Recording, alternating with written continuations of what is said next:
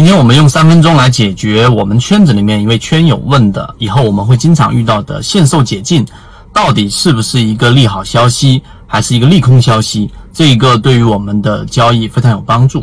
首先第一点，我们先说一说限售解禁这样一个词啊，百度大家都能看得到了。那我们圈里面有位圈友问到的是盐津铺子，然后在这样的一个高位，我们自选板块里面提及之后，出现了比较大幅的上涨，在相对高位里面出现一个限售解禁，到底怎么去理解？首先，我们呃要了解限售解禁就是流通盘里面的我们说的这一个有一个流通股和非流通股，那么这些限售解禁了，就相当于是非流通股进入到市面上再进行流通了。那么在这一点上，它一定是对于流通盘的稀释。大家之前听过我们在讲的最开始的一个模型，主力创新高，股价没创新高，然后这样的个股往往都会有一个我们说的这一个真空的空间，也就是我们套利的空间。用这个模型，我们把握了很多的标的。那么这种它有一个前提，就是其中过程当中不能出现过我们说的配股或者是解禁，这就相当于是一个水桶，它原来就是这么大。那么在这个位置上，如果出现了限售解禁，那么这个情况之下，水桶的容积就变大了。那么你这回倒进去的到底是一样高度的这种液体的时候，我就没有办法去判断它的密度到底到底是水还是油还是其他更多高密度的物质。这是第一个很重要的理解。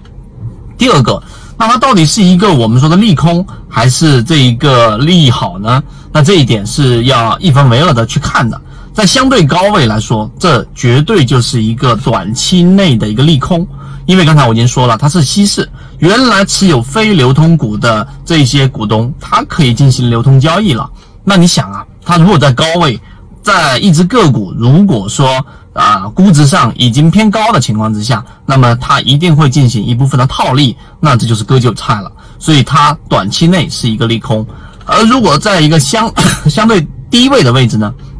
那么这个位置上基本上可以忽略不计啊，只是说在我们原来的模型的判断上，它变成了模糊啊。这两点上理解了，你就真正的理解了限售解禁。那作为最后呢，我再给大家做一个横向知识的扩张，也就是说，你去理解某一个交易的模块的知识点的时候，你不能只是只看这个点而不去扩张。那么扩张就到现在这个时点上，二零二零年七月份，那么现在指数已经突破了三千四百多点。很多人认为现在涨得这么快，涨得这么厉害，那么现在市场是不是我就可以全仓满仓进了呢？对吧？那些所谓考虑风险的人都是说大话，或者说都是胆小者，我要进场。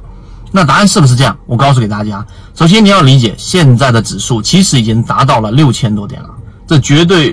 不是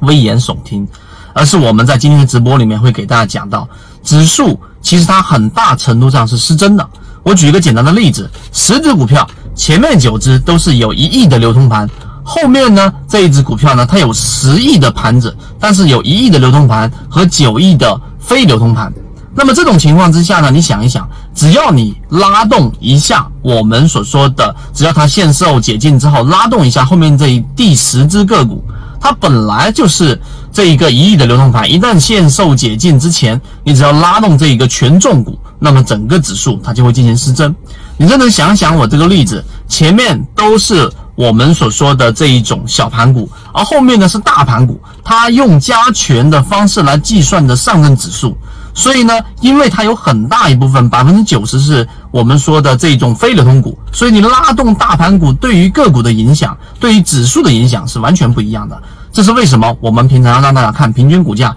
而不是看上证指数。那么我们后面的完整版视频和我们后面的直播会给大家去告诉，现在的整个指数其实已经达到了零八年的六千多点了，接近六千多点了。你要看的是全指数沪深三百的这一个全收益指数，看全收益指数你会发现很多医药医药医药类个股，很多酿酒类类个股的小盘股等等，它都已经创出了之前零八年一五年的新高了，早早已经。在你完全没有知情的情况之下，已经涨了新高了，但是你却看到现在指数才有三千多点，那你就以为现在是低位。如果你这样认为进场，那么你就会吃大亏了。那我们怎么样去把握这一波康波周期的行情？在现在的指数六千点了，对吧？我说以指数上真正的意义上已经达到了之前的六千点了，后面怎么把握？我们的完整版视频和我们的例行进化直播会给你答案。希望大家能够在今天三分钟当中能够有所启发，不要单纯的只看指数了。